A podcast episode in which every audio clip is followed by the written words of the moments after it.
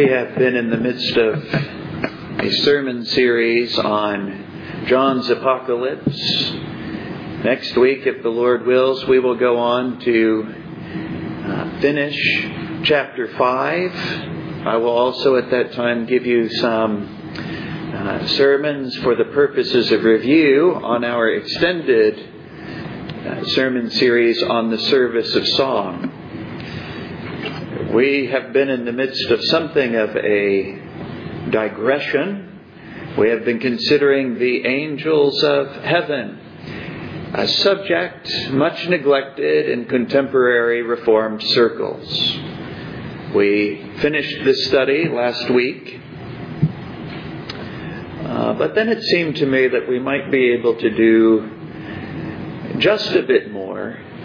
We had for the most part focused upon uh, the holy angels of heaven and only occasionally casting a sidelong glance at the demons of hell. But we do have a culture that is ever growing in interest in things that uh, Christianity has for a long time considered to be demonic. And so some special address to this subject seemed warranted. It seems that uh, Spiritism has always been something that has fascinated fallen man. And in our day and age, in spite of Enlightenment rationalism, it seems to be as popular as ever, maybe even more so fortune tellers and horoscopes, Ouija boards and mediums. These are things that are now before the public eye once again. Think about the rising popularity of Halloween, as is made evident in its new retail power. As a matter of fact, I understand that um, Christmas is going to be a thing hard to beat in its retail power because of the uh, buying of many gifts that have nothing really to do with Christmas per se, just gifts for all sorts of things and varieties. But with respect to things specifically Christmas, uh, Halloween and things that are specifically Halloween are soon to surpass things specifically Christmas. And what a strange holiday this is the celebration of demons and devils, the celebration of murder, bloodshed, death, and mayhem, a celebration of things nightmarish and terror. All the negative effects of the fall in the Christian religion, those negative effects of the fall described in our catechism as sin and its consequent miseries are things to be lamented and not things to be celebrated. And it is strange that such a large percentage of what calls itself Christianity would participate in such a thing. But you take my point, I hope, that there is a rising popularity and interest in these things. Is there a rising popularity in witchcraft? For so long a time, it has been taboo. And so it's hard to gauge the interest of the former age, but in our present age, the taboo has fallen away and it has become, uh, it has come quite clearly before the public face. And we can say this for sure that um, popular and sympathetic treatments are uh, multiplying through the entertainment media. You might think of the um, the popularity of the Harry Potter novels as just one particular interest. If I if I um, if I might make something of just a brief digression, some years ago my own family was wrestling with a, a problem, a, a tension, an inconsistency. And it was basically framed up in this way. In our Christian circles, Harry Potter is universally frowned upon. But Tolkien's Gandalf, almost universally smiled upon. Why? Does Gandalf suddenly become a good and virtuous figure because he was written by a Christian and Harry Potter is uh, considered by us to be an immoral character simply because he was written by an immoral and unchristian person? This difficulty was resolved for us when we were studying through the book of Leviticus in family worship, and you have a similar statement in the book of Exodus Thou shalt not suffer a witch to live. You see, whether it be Harry Potter or whether it be Gandalf, witchcraft is fundamentally immoral. And to accept either Harry Potter or Gandalf as being a good guy calls for what's called a suspension of ethical judgment. In other words, you have to set ethical judgment aside in order to receive either of these as being a good guy, a protagonist in your story. It is the moral equivalent of making, say, for example, a serial killer the protagonist and good guy in your literature. In order to do that, you're going to have to set aside or suspend ethical judgment. Should a Christian thus suspend ethical judgment? The scriptures say that we are to have our senses exercised to distinguish between good and evil. This is not a good habit of mine. We are supposed to be um, exercising our minds and our judgments to make them sharper so we can make even clearer distinctions between good and evil. To make it a habit of mind to set aside ethical judgment is to go in precisely the wrong direction. All of this is immoral. Thou shalt not suffer a witch to live.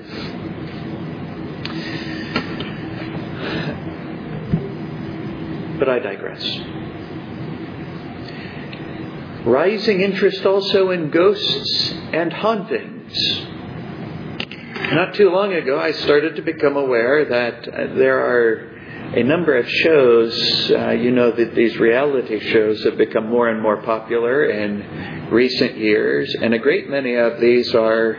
I don't know what to call them, ghost hunter uh, shows of one kind or another. There's rumors of the hunting of a particular place, and so these ghost hunters will go.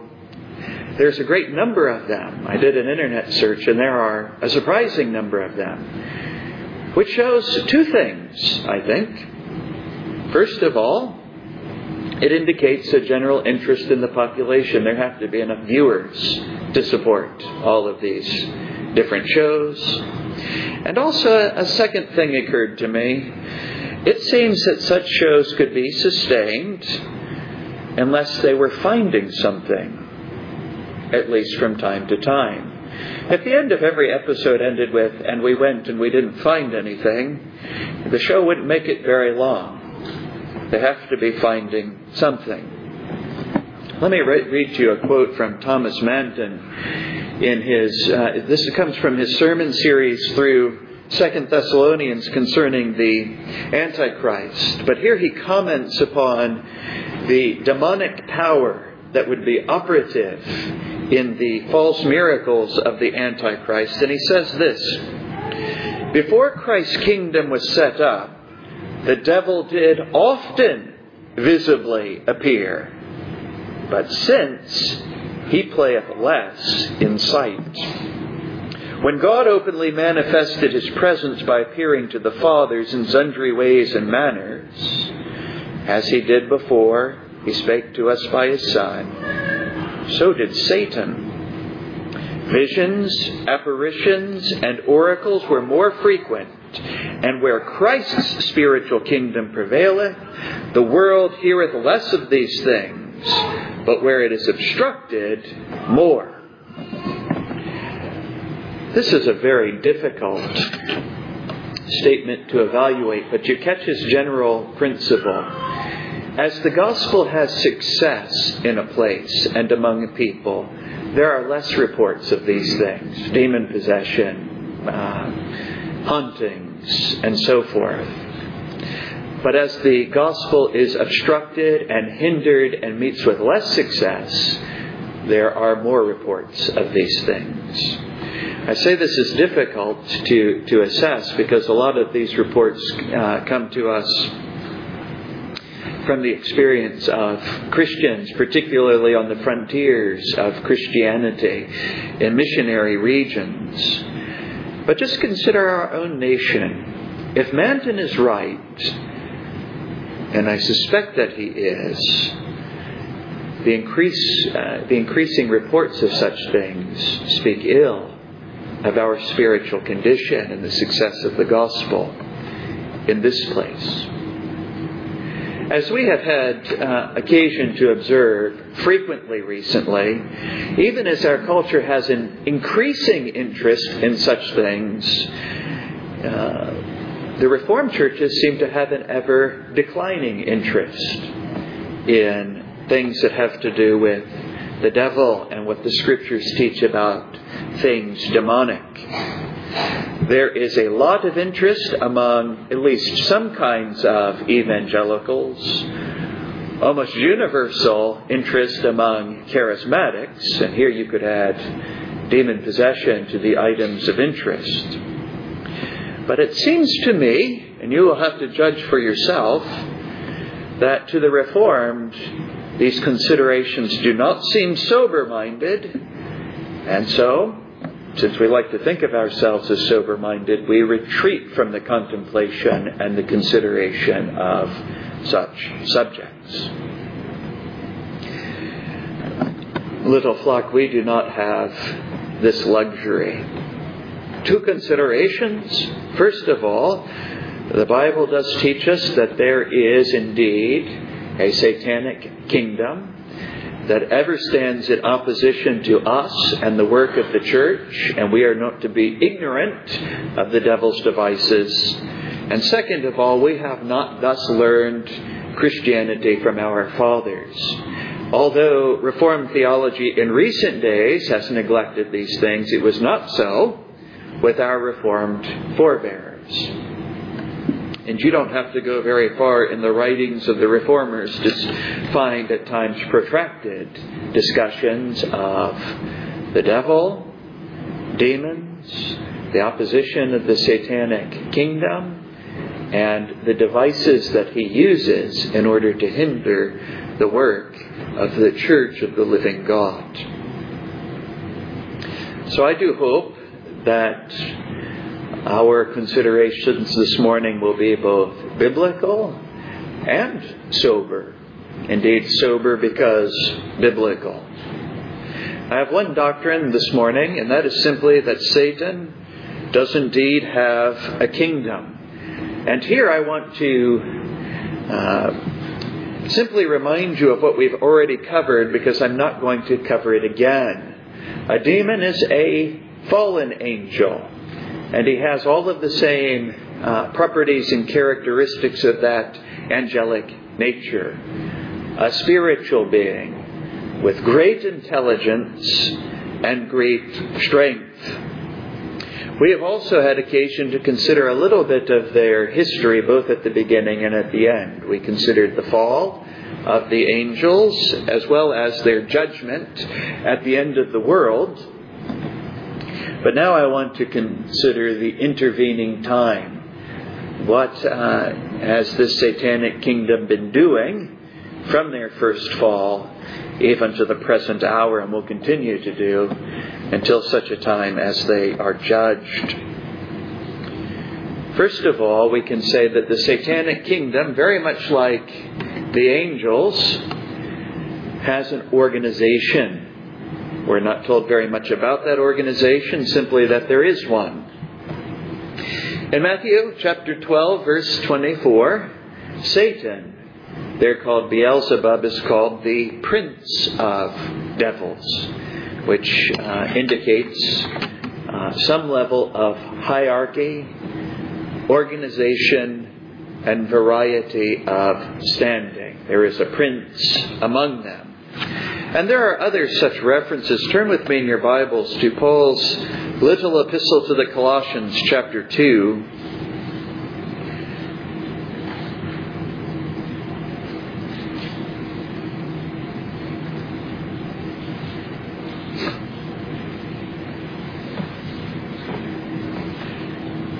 Colossians chapter 2, beginning in verse 13.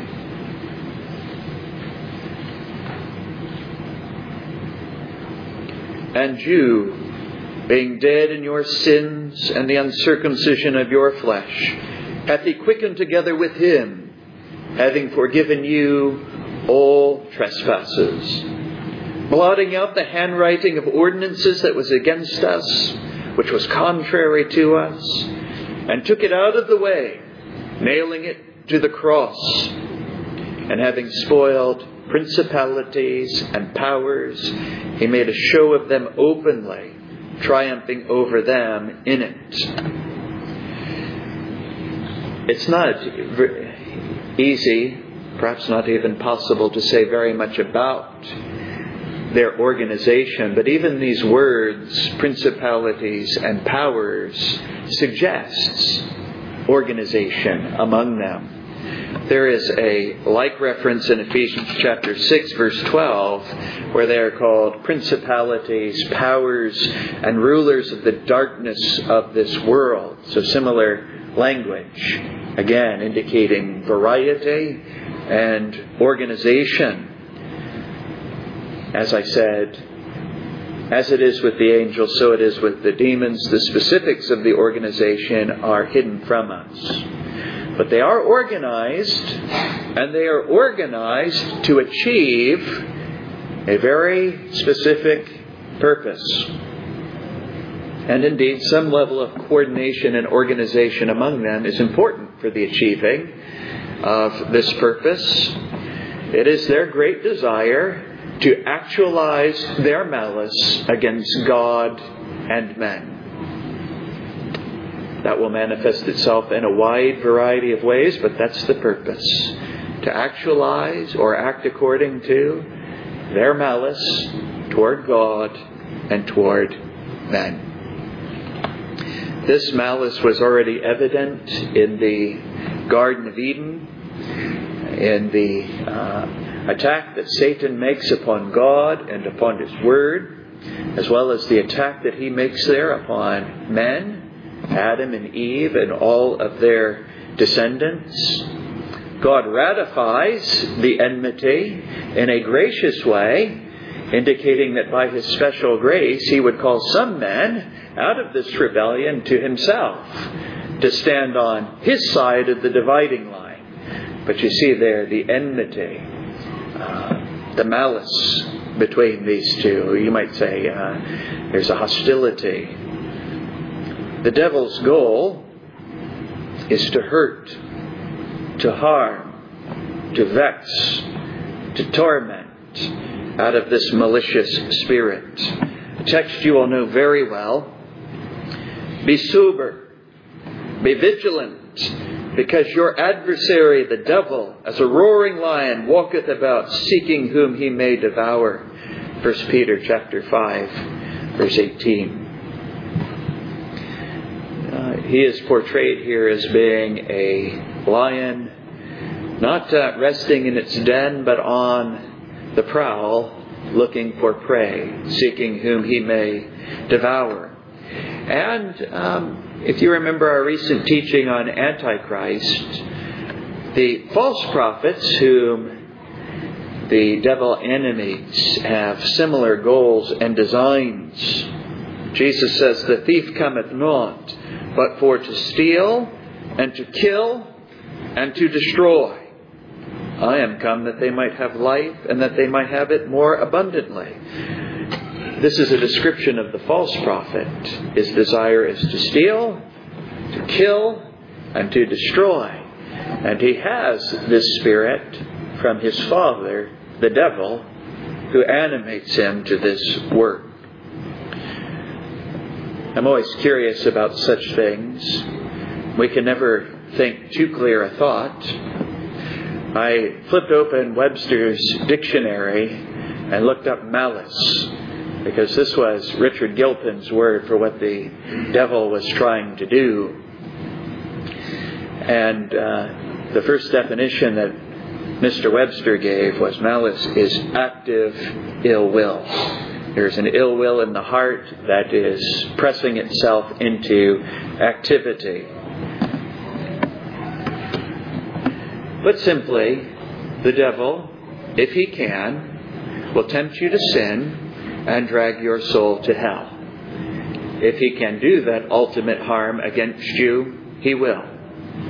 But if he cannot do that, if you have been plucked as a brand out of the fire by the grace of the living God, he will all of your days do what he can to harm, harass, disturb, hinder, and vex you because of the malice of his heart, even when he knows ultimately it is in a losing cause.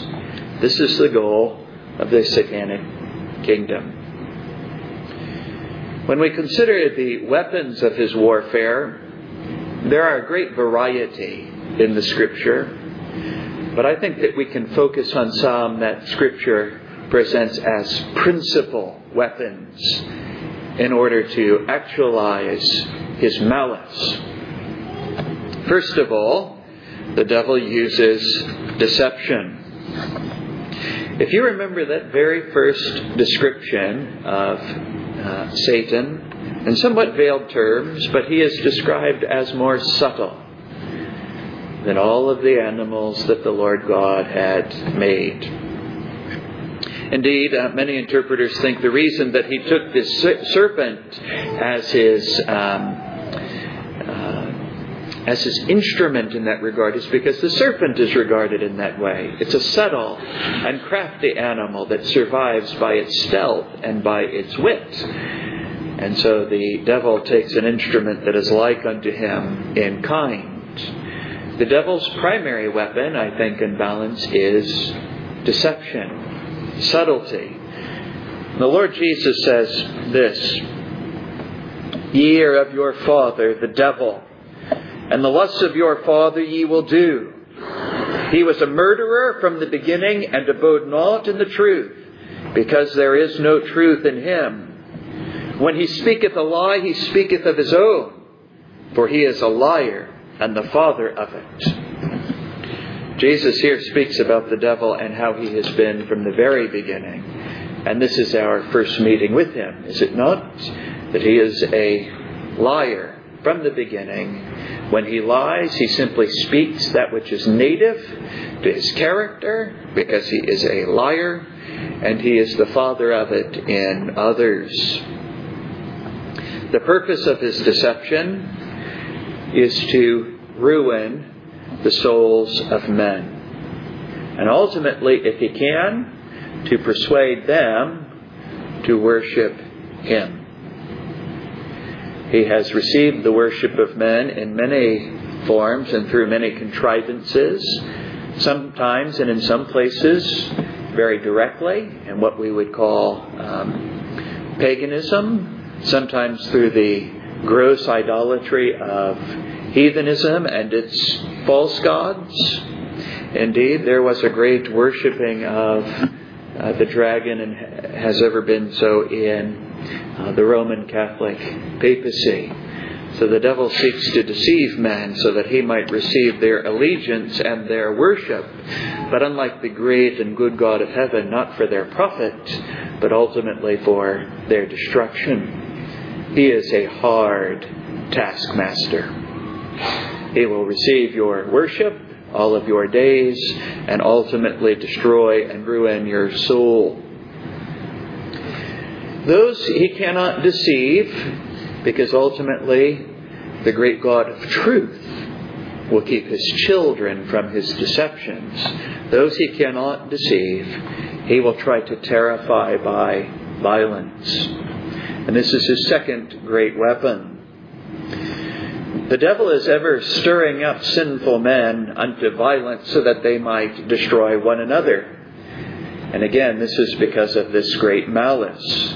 But in particular, he takes great delight in stirring up the animosity of the world against the church. Turn with me in your Bibles to Revelation chapter 2, verse 10.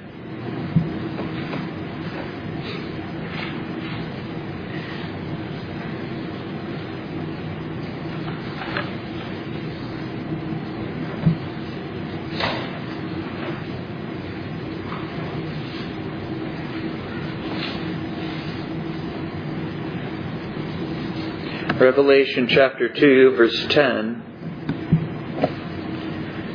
Fear none of those things which thou shalt suffer. Behold, the devil shall cast some of you into prison, and ye shall be tried, and ye shall have tribulation ten days. Be thou faithful unto death, and I will give thee a crown of life.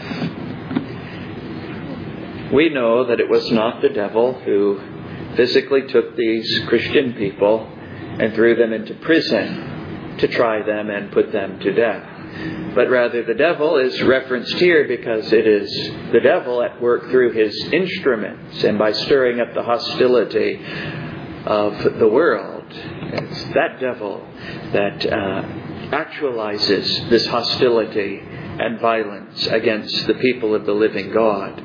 I reference this text because we had it not so uh, very long ago, but you can think of a great many more. You might think of the first two chapters of Job and the way that the devil used uh, foreign peoples, uh, marauders, and bandits to vex and harm uh, Job's holdings. You think of the apostolic history in the book of Acts and how the devil stirred up the hostility of both Jew and Gentile to endeavor to hinder the work of the church and to destroy um, uh, the bodies of men when he was not able to destroy their souls. So if uh, the people of God will not desert God, he will do what he can to hurt them and grieve them and even force them to defect by violence. One final word since we've we've had it recently. In this in this regard, in the history of the world, the Roman Church has been that great instance of this kind of satanic working. First by deception, as we had occasion to see, the seduction of the souls of men unto their own destruction, so that the devil himself might have worship through his emissaries and agents. But those that he could not deceive, he endeavored to destroy and to terrify by force and by violence. And so it was for more than a thousand years until the Protestant Reformation. And although the uh, Roman Church has lost a lot of its ability to do this sort of physical violence, Yet the, nothing has changed in principle. In other words, she has not repented or recanted of any of these persecuting principles, and the spiritual deception is as potent as ever it has been. I hope that in the doing of all of this, you have a uh, somewhat of a better grasp on uh, what Jonathan Edwards meant when he said that if God should lift his restraining hand, the devil would have us so deceived that we would destroy ourselves before the morning. Uh, this is a sober appreciation of the abilities of our adversary and the liabilities of our own fallen nature. He would do this violence against us spiritually, and we are happy to have it so in our fallen condition. However, we can say that the satanic uh, kingdom does indeed suffer some very serious and very definite limitations some of which we have already uh, observed, but I do want to put a finer point on this. As we mentioned before, Satan's malice is limited in its action by the sovereign God. You might remember our discussions from the first two chapters of Job, how, the, how God does give him leave to a certain extent to do certain things, and he is of such power and efficacy that he's able to do the things that he's given permission to do. But God puts definite limits upon him that he cannot transcend. And also, all angelic powers, including demons, have been subordinated to the mediator, Jesus Christ. We see this in uh, during the time of Christ's uh, uh, work on this earth, his authority and power to cast out devils. When he speaks the word, they must go. And so you see his power and his authority over them. In our um, scripture from Colossians 2:15, Christ is portrayed as having a complete victory over them. And so they have been made subject to his power. So the devils do work and they will do certain things, but they are overruled by Jesus Christ to two great ends. Whatever they do will ultimately be glorifying to God and to his Christ, and ultimately, although painful, ultimately good for the church. So Christ is stronger than the strong man who subdues his malice and makes it subservient to his own good purposes and kind intention toward his church. In saying this, I, I, need to make a very careful distinction if we're going to make sense of two things that the Bible teaches. The devil does indeed have a kingdom, and it's described as a kingdom in the scriptures. And yet, this is not meant to imply that the devil has a right or a claim to anything. And I bring this up because it has not been uncommon, especially in dispensationalism uh, of our own day, but for a long time in theology, to think of the devil, because of the fall of man, as having some sort of a right or claim to this world or to this earth. He does not. If you remember our doctrine uh, before, we said that Jesus Christ, the mediator, is king of all things. The right is his. All things belong to him, whether they be men or angels, puppies or flowers, molecules, all of it belongs to him. As Abraham Kuyper once said, There is not one square inch of this universe that Jesus Christ does not say, It is mine. It is mine. And we should never lose sight of that. The devil is a mere rebel pretender to the throne who has in actuality been subjugated and defeated already. So it is a rebellion that has already been defeated, but as we would say, a rebel has no proper right or claim. He might set himself up as a king, and he might have people swear allegiance to him, but he is no proper king. The right does not belong to him. The right belongs to Christ. And what a sad thing when men slavishly, in servitude to their own sinfulness, join the rebellion, and unless they be rescued, by divine grace, they will be partakers in the devil's judgments.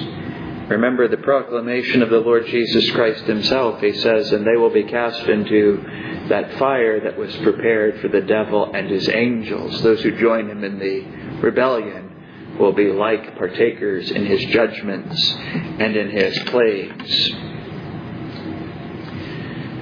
This limitation is, is rich in application. I hope it is comforting to all of us. I hope in particular it will be comforting to our children in the night. I have two things to tell you, and these are very important things. If you are not trusting in Jesus Christ, if you have not been united to Him by faith, you have every reason in the world to be very afraid of these terrible beings.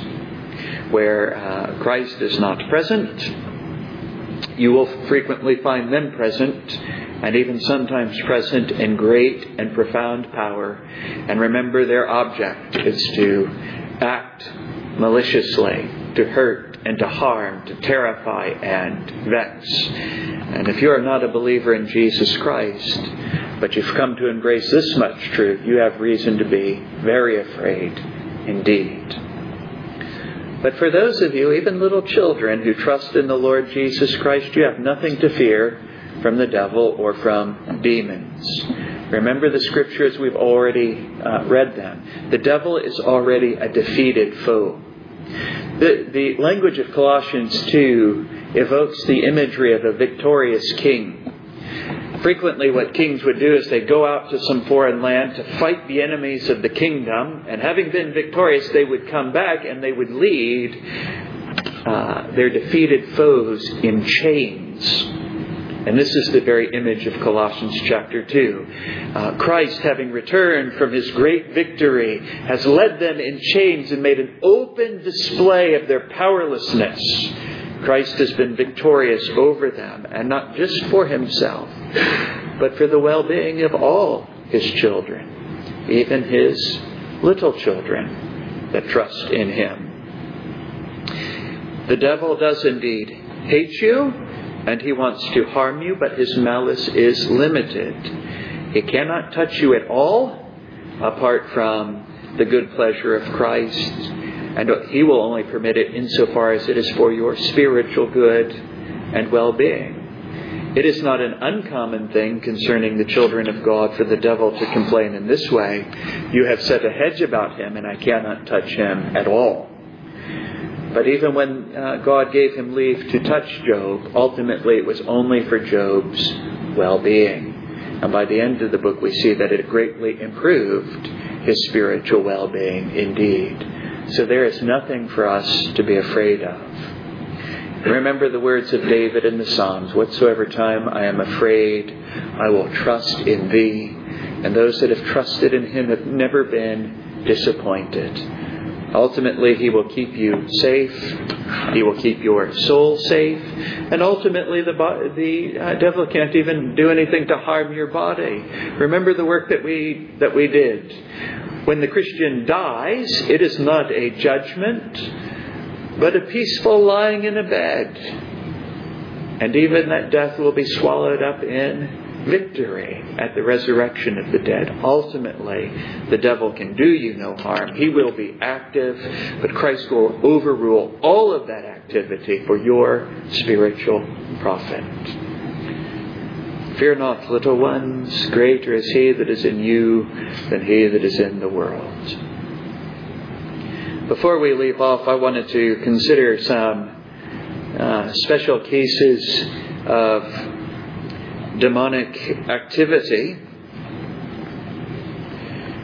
First of all, one of the questions that I've frequently been asked in the ministry when such things come up, people ask, uh, with respect to Spiritism and witchcraft, are these things real? The question basically is are these really manifestations of spiritual and demonic power, or is it just, um, uh, the Puritans called it juggling. We, we mean some, we mean the throwing of balls now, but they mean like sleight of hand, like a magician. Is it just clever tricks by men to uh, impose upon the naivete of other men, their credulity? In answer to this, some, some years ago, as a matter of fact, it, I was at um, an engagement party for me and my wife. We were soon to be married. And a longtime friend of mine who um, knew me long before my conversion, but knew that I was a theology student at the time, he came to the celebration. And he had been watching a, uh, a medium by the name of John Edwards on television. Uh, John Edwards is a, uh, a medium. He says that he communicates with the souls of dead people, and he would talk to people in the audience, and presumably their loved ones would speak through him uh, to their yet living loved ones. And so he asked me, uh, being a student of theology, he said, Do you think that John Edwards is the real deal, or do you think it's a hoax? Is it, um, is it real witchcraft and communicating with spirits in some way, or is it um, just tricks? You know, is he like a magician who's performing tricks?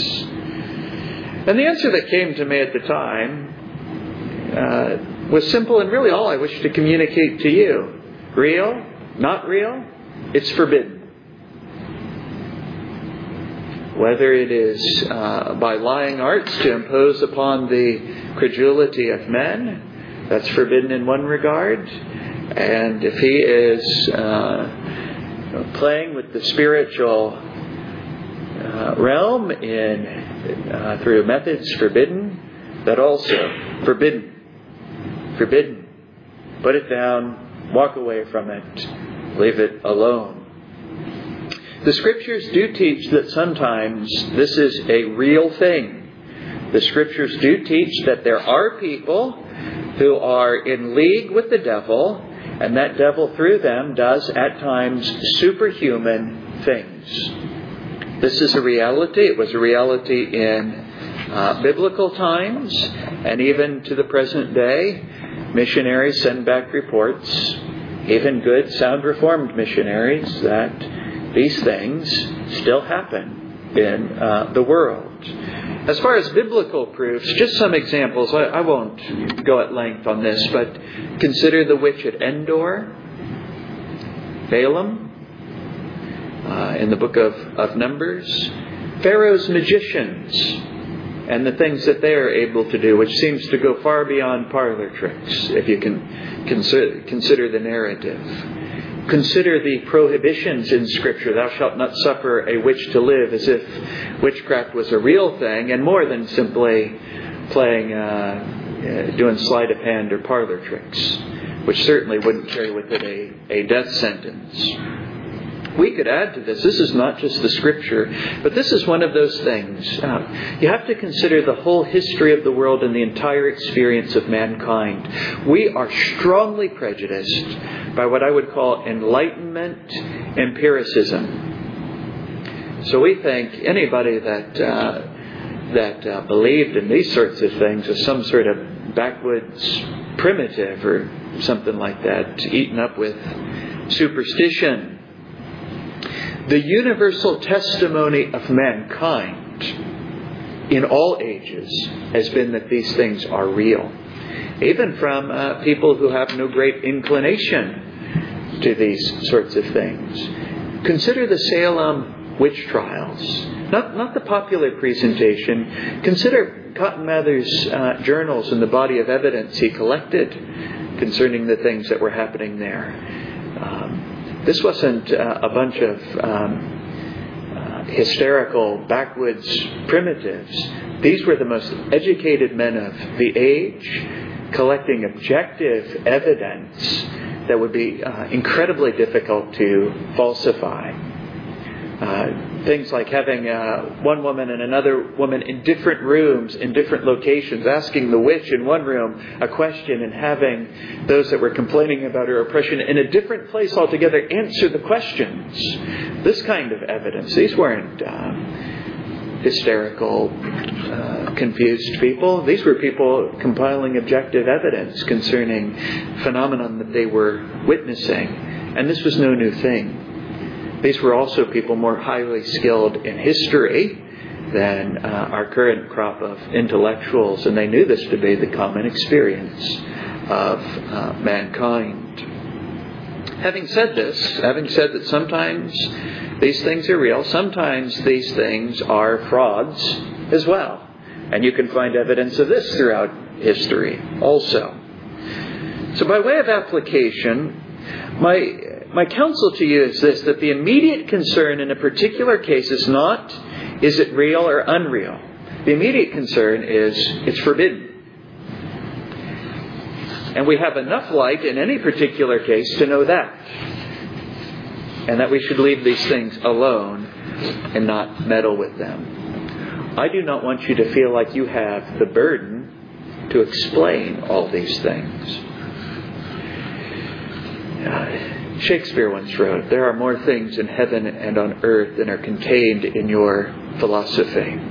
There are many strange things in the world, natural, that we cannot explain. Some things that boggle the mind and almost defy the imagination. When you add that invisible realm, the laws of which we hardly understand, uh, we shouldn't be surprised that we run into many things that we have trouble uh, understanding. Indeed, we have a hard time uh, discerning a magician's parlor tricks when we know that they're parlor tricks.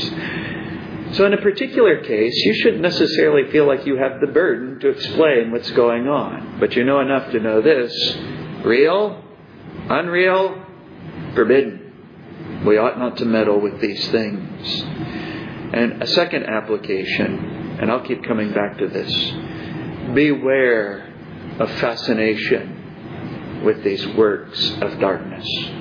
There is something about us that we are uh, deeply interested in these in these sorts of things. But if you've understood what I've told you about the devil and his ability to deceive and vex and hurt, you would be very wise to stay as far away as you can from this enemy. God might open a door where He might have some level of uh, ability to hurt you, but would you not be a foolish man to open that door yourself? You, you apply the means and you stay clear of these kinds of things. And beware of any sort of growing fascination in these uh, dark arts. One way or another, demons are involved in these things and much delight in them, and a Christian has no place meddling in such a thing. Second, the question comes up with respect to demon possession. Is it real? Is it fraud? Is it uh, psychological and mental illness? Once again, there, you could probably find instances of all three of these things. Sometimes it's a, the real deal, sometimes it's a hoax or a fraud, and sometimes it has to do with the distempers of uh, the mind. But the scriptures do teach us that sometimes these things are real. My uh, former pastor in New Jersey put it this way All unregenerate men are under the sway of the devil. Ephesians chapter 2. All unregenerate men are under the sway of the devil. It's just a question of the degree of manifestation of that influence. So it's not an either or question, it's a question of degree of manifestation, but all are under his sway. They are, when you consider that line of enmity and demarcation, they are on the devil's side, and he captivates their minds and their wills. Sometimes the degree of manifestation is such that the human personality seems to be completely set aside, and the devils themselves control the body in ways that um, uh, defy the imagination. And missionaries, even to the present day, continue to testify to the reality of such things. Again, you think of Manton's uh, words, where the gospel has had great success, there's less of this. But in those places where the gospel has not yet reached and the devil has been worshipped very directly, the, uh, these things are quite common still. Now, again, in a particular case, is it real? Is it fraud? Is it psychological? I do not want you to feel the responsibility to explain. The remedy in all of these cases is the same. The Word of God, read, the Gospel, delivered, and prayer. These are the principal remedies in waging this spiritual warfare. So, whether the man is an absolute fraud and huckster, or whether it be the real deal, the deliverance for that man's bound soul, and it's only a matter of degree, is the delivery of the gospel, that message of the saving power of Jesus Christ, and as the Lord Jesus Christ said, such come out by fasting and prayer. we pray and fast for the deliverance of such. The old miraculous gift of the casting out of devils is not to be expected. Its purpose has passed. And indeed, uh, to tell you the truth, as I have um, uh, from time to time bumped into the Roman Catholic rites of exorcism, and as they have been uh, copied by misguided Protestants, frequently those rites of exorcism seem more like demonism, uh, an appeal to the devil for the casting out of the devil or some strange thing. We have to do with God in such matters, not with the devil, but rather with the God who controls him and rules over him. So we do our job.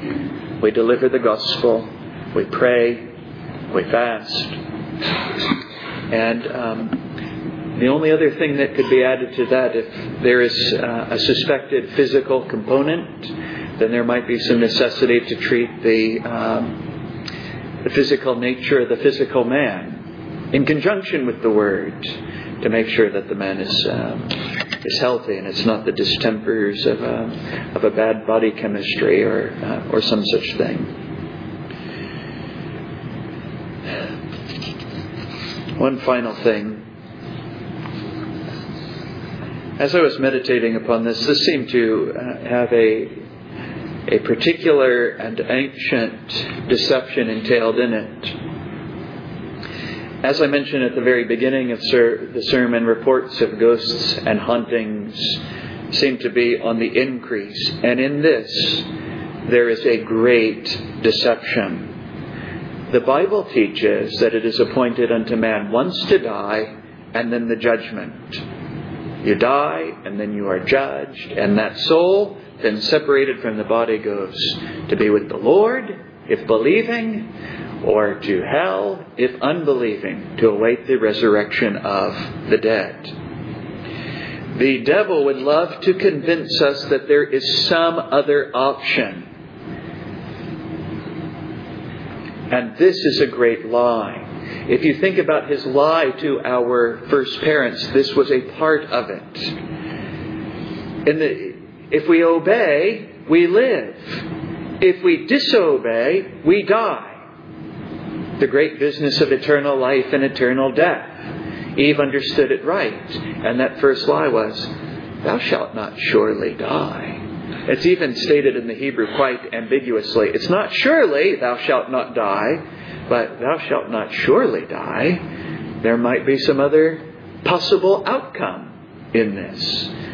And if the devil can persuade us that either heaven and hell are not the real results, or that there are some other possible options, say purgatory, or a disembodied existence here continuing on the earth, he will have done much to um, destroy the true religion in the minds of men.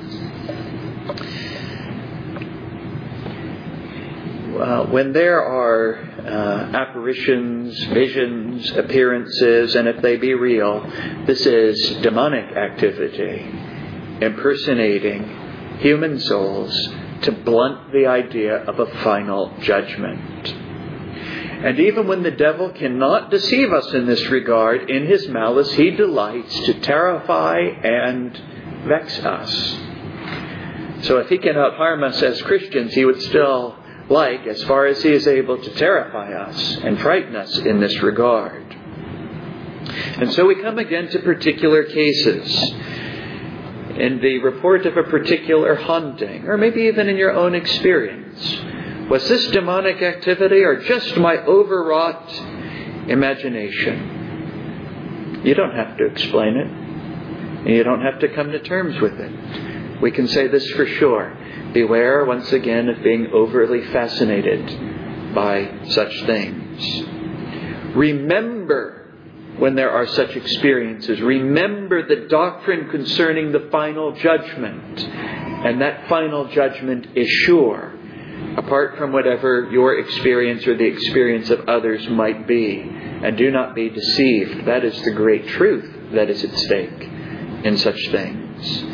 And then ultimately, whether it's a demonic activity or my overwrought brain, we have recourse to our God, our great and gracious God, by prayer to relieve our fears and to bring us back into a quiet and content frame of mind. Also, we need to add just one other thing which is given throughout the scripture.